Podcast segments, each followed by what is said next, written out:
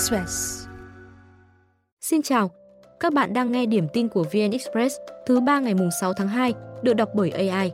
Sau đây là một số tin tức đáng chú ý được cập nhật lúc 21 giờ. Hôm nay, khách qua Tân Sơn Nhất mỗi ngày duy trì mức cao khi đạt khoảng 130.000 người, song ít ùn ứ so với mấy ngày trước do chuyến bay delay giảm. Từ sáng nay, sân bay Tân Sơn Nhất khai thác gần 900 chuyến bay với hơn 129.000 khách, trong đó chiều đi từ ga trong nước hơn 62.000 người, tương đương vài ngày gần đây. Tuy vẫn có một số chuyến bay trễ giờ khởi hành 30 phút hoặc 2 đến 3 tiếng, nhưng bảng thông tin hiển thị lịch bay trong ngày cho thấy phần lớn số chuyến không thay đổi thời gian so với kế hoạch. Trước đó, do cường độ khai thác cao dịp cao điểm cùng thời tiết xấu ngoài Bắc ảnh hưởng dây chuyền khiến gần 700 chuyến bay ở Tân Sơn Nhất bị trễ giờ, hủy trong 3 ngày ngày đầu tháng 2. Đại diện cảng hàng không Tân Sơn Nhất cũng cho biết tại sân bay được áp dụng mô hình ACDM, tức là quy trình phối hợp giữa các đơn vị để ra quyết định tại sân bay. Mô hình này cung cấp nền tảng để các đơn vị phối hợp, chia sẻ thông tin, dữ liệu phục vụ công tác ra các quyết định trong quá trình điều phối, vận hành.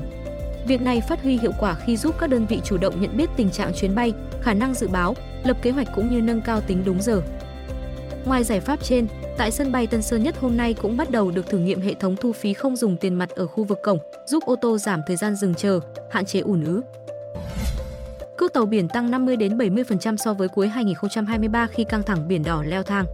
Riêng cước sang châu Âu tăng 3 đến 4 lần, lên 4.350 đến 4.450 đô la Mỹ mỗi container. Ngoài giá cước, một số hãng tàu lớn đã áp dụng thêm các khoản phí mùa cao điểm.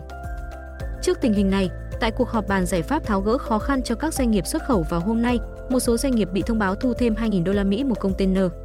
Theo đó, phí thu thêm của hãng tàu cao gấp đôi giá trị hàng. Bàn về giải pháp, ông Ngô Khắc Lễ, Hiệp hội Đại lý và Môi giới Hàng hải Việt Nam đề xuất sửa nghị định về luật giá. Theo đó, các hãng tàu phải kê khai giá dịch vụ vận chuyển. Còn theo Phó Chủ tịch Hiệp hội Hồ tiêu Việt Nam Lê Quang Trung, về lâu dài, Việt Nam cần tính tới xây dựng các tuyến container đường xa và các hãng hàng không vận chuyển hàng hóa mang thương hiệu của mình. Mới đây, công ty Anh Vinh, nhà thầu dự án chống ngập đường Võ Văn Ngân, thành phố Thủ Đức, kiện chủ đầu tư và đòi bồi thường 6,5 tỷ đồng sau khi bị dừng thi công dự án. Vụ việc đang được tòa án thành phố Thủ Đức thụ lý. Cụ thể, công ty này muốn được bồi thường phần lãi của khoản vay trước đó để bù vào phần tạm ứng hơn 21 tỷ đồng thực hiện hợp đồng, nhưng sau đó bị chủ đầu tư thu hồi.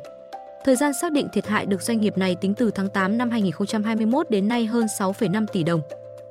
Trước đó, theo chủ đầu tư dự án là Ban Quản lý Dự án Đầu tư xây dựng khu vực thành phố Thủ Đức, việc thu hồi tạm ứng và chấm dứt hợp đồng đối với công ty Vinh Anh do quá trình triển khai dự án, đơn vị này thi công ỉ ạch, bầy hầy. Việc này vi phạm hợp đồng, không đảm bảo an toàn giao thông. Sau khi dừng hợp đồng, chủ đầu tư đã đấu thầu, chọn đơn vị khác thực hiện dự án. Công ty Anh Vinh là đơn vị thi công nhiều gói thầu ở các dự án hạ tầng trên địa bàn thành phố Hồ Chí Minh. Ngoài công trình ở đường Võ Văn Ngân, đơn vị tham gia các gói thầu dự án chống sạt lở ở thành phố Hồ Chí Minh. Tuy nhiên, nhiều gói thầu đơn vị này phụ trách làm trì trệ, đặc biệt là ở khu Thanh Đa, ảnh hưởng hiệu quả đầu tư, người dân bức xúc. Ukraine vừa tuyên bố triệt phá đường dây gián điệp thuộc cơ quan an ninh liên bang Nga vào hôm nay. Theo đó, 5 người bị bắt với cáo buộc phản quốc gồm các cựu thành viên Tổng cục Tình báo quân đội Ukraine. Nhóm này đã chuyển thông tin về hệ thống phòng thủ gần thành phố Odessa ven Biển Đen, vị trí các bệ phóng rocket ở tỉnh Kharkov, hoạt động điều chuyển quân và phương tiện của Ukraine, theo văn phòng công tố Kiev. Nga chưa bình luận về thông tin này. Trước đó, Ukraine từng bắt 13 người bị cáo buộc làm việc với Nga. Theo Viện Nghiên cứu Quốc phòng và An ninh Hoàng gia Anh, Nga xây dựng mạng lưới điệp viên quy mô lớn tại Ukraine từ trước chiến sự. Mạng lưới điệp viên này vẫn hoạt động và cung cấp thông tin tình báo ổn định cho lực lượng Nga. Ít nhất 8 người thiệt mạng và 80 người bị thương trong vụ nổ lớn tại nhà máy sản xuất pháo hoa tại bang miền Trung Ấn Độ vào hôm nay. Ít nhất 10 tòa nhà xung quanh nơi xảy ra vụ nổ bị hư hại do sóng xung kích. Tại thời điểm này, ngọn lửa lớn bao trùm nhà máy pháo hoa tạo cột khói khổng lồ và một số vụ nổ thứ cấp ở nơi xảy ra tai nạn. Hiện chưa rõ có bao nhiêu người ở trong cơ sở này. Theo quan chức địa phương, số nạn nhân thiệt mạng có thể sẽ tăng lên. Một sĩ quan cảnh sát địa phương cho biết một số nạn nhân thiệt mạng do vụ dẫm đạp xảy ra sau khi nhà máy pháo hoa phát nổ. Những năm qua, pháo hoa rất phổ biến tại Ấn Độ, đặc biệt trong lễ hội ánh sáng của đạo Hindu và các đám cưới. Tuy nhiên, nhiều cơ sở sản xuất pháo hoa không tuân thủ yêu cầu an toàn cơ bản hoặc hoạt động trái phép. Trước đó, Ấn Độ ghi nhận nhiều tai nạn cháy nổ xưởng và nhà máy pháo hoa. Năm 2018, ghi nhận liên tục hai vụ nổ nhà máy khiến 28 người thiệt mạng. Sau đây là những thông tin được cập nhật lúc 17 giờ. Từ ngày mai, không khí lạnh sẽ tràn xuống khiến miền Bắc rét đậm rét hại trong hai ngày 29 và 30 tháng Chạp, trong khi miền Nam một số nơi nắng nóng 35 độ C. Cụ thể, hôm nay, Hà Nội dự báo 19 đến 26 độ C. Từ đêm mai, không khí lạnh sẽ tràn xuống gây mưa nhỏ, nền nhiệt giảm 6 đến 7 độ so với hôm nay. Sang mùng 1 đến mùng 4 Tết, miền Bắc hưởng nắng vào buổi trưa, mỗi ngày tăng 1 đến 2 độ, ban ngày có thể lên 24 độ, ban đêm 13 đến 17 độ C. Còn tại miền Trung, trời mưa rào, nhiệt độ từ 14 đến 25 độ, riêng ngày 29 tháng Chạp đến mùng 1 Tết còn 19 đến 22 độ C do ảnh hưởng của không khí lạnh. Trong khi đó, Nam Bộ và Tây Nguyên trong 7 ngày nghỉ Tết Giáp Thìn trời nắng, nhiệt độ cao nhất ở Nam Bộ 32 đến 35 độ, Đông Nam Bộ trên 35 độ, ngưỡng nắng nóng.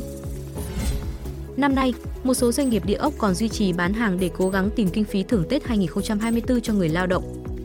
Để tiết kiệm ngân sách tối đa, một số doanh nghiệp không chạy truyền thông, quảng cáo để có khoản thưởng nhỏ để nhân viên ăn Tết. Một số khác thì cắt giảm bớt các chi phí hoạt động và hỗ trợ thưởng 0,5 đến 2 tháng lương, tùy hiệu suất của mỗi nhân viên. Theo ghi nhận của VN Express cho thấy, gần 80% các công ty, sàn môi giới bất động sản đang hoạt động đều cho biết không thưởng Tết. Các chuyên gia nhận định, để thưởng Tết cho nhân viên là nhiệm vụ đầy khó khăn của đa số các công ty bất động sản, nhất là tại thị trường phía Nam. Nguyên nhân là tình trạng bán buôn ế ẩm, thiếu hụt tiền mặt, khó tiếp cận vốn vay, bế tắc ở khâu thu hồi công nợ của các doanh nghiệp đang ở mức báo động. Theo đại diện công ty thuộc top đầu trong ngành bất động sản, đây là năm thê thảm nhất của thị trường này kể từ 2014 khi tập đoàn không có nguồn thu trong cả năm. Các chuyên gia nhìn nhận, 2024 vẫn sẽ là năm khó khăn nhưng mang tính bản lề quyết định để tiến đến sự phục hồi thực sự vào 2025 tới. Thị trưởng Kiev hôm nay đăng lên Telegram cảnh báo, Tổng thống Zelensky bỏ qua lợi ích quốc gia lẫn phá vỡ sự đoàn kết xã hội nếu sa thải tướng Zaluzny. Theo lãnh đạo này, tướng Zaluzny là người đã khôi phục niềm tin của công chúng với quân đội Ukraine và từng trải qua nhiều thời điểm khó khăn. Người này cũng nhấn mạnh yếu tố quan trọng nhất với Ukraine lúc này là sức chiến đấu, tính thống nhất của quân đội và sự đoàn kết trong toàn xã hội. Phát biểu được đưa ra một ngày sau khi Tổng thống Zelensky cho biết đang xem xét thay thế loạt quan chức cấp cao, bao gồm tướng Zaluzny, trong nỗ lực thiết lập lại bộ máy để hướng tới chiến thắng trong xung đột với Nga. Đây là lần đầu tiên ông Zelensky xác nhận có ý định sa thải tư lệnh quân đội Ukraine sau nhiều lần bác bỏ. Trước tình hình hiện tại, nghị sĩ Ukraine Yevgeny Shevchenko nói tướng Zaluzny chấp nhận rời quân đội trong vài ngày tới để đến Anh làm đại sứ. Cựu Tổng thống Donald Trump muốn tổ chức vòng tranh luận trong cuộc đua vào Nhà Trắng với Tổng thống Mỹ ngay lập tức vì lợi ích của đất nước. Nội dung được ông Trump đưa ra trong cuộc phỏng vấn với chương trình phát thanh Thời gian Bongino Show vào hôm qua. Hiện, ông Trump và ông Biden đang là ứng viên hàng đầu của Đảng Cộng hòa và Dân chủ. Thông thường, các ứng viên tổng thống đại diện đảng sẽ có 3 cuộc tranh luận được phát trực tiếp trên truyền hình. Tuy nhiên, ông Trump hiện chưa phải là ứng viên chính thức đại diện cho Đảng Cộng hòa ra tranh cử, nên về lý thuyết sẽ chưa đủ điều kiện tham gia tranh luận tổng thống. Ngoài ra, ông Trump cũng công kích ông Biden vì từ chối trả lời phỏng vấn chương trình phát trước trận đấu giải bóng bầu dục Super Bowl ngày 11 tháng 2. Như vậy, đây là năm thứ hai liên tiếp ông chủ Nhà Trắng bỏ qua sự kiện Super Bowl. Thông tin sẽ tiếp tục được cập nhật vào ngày mai.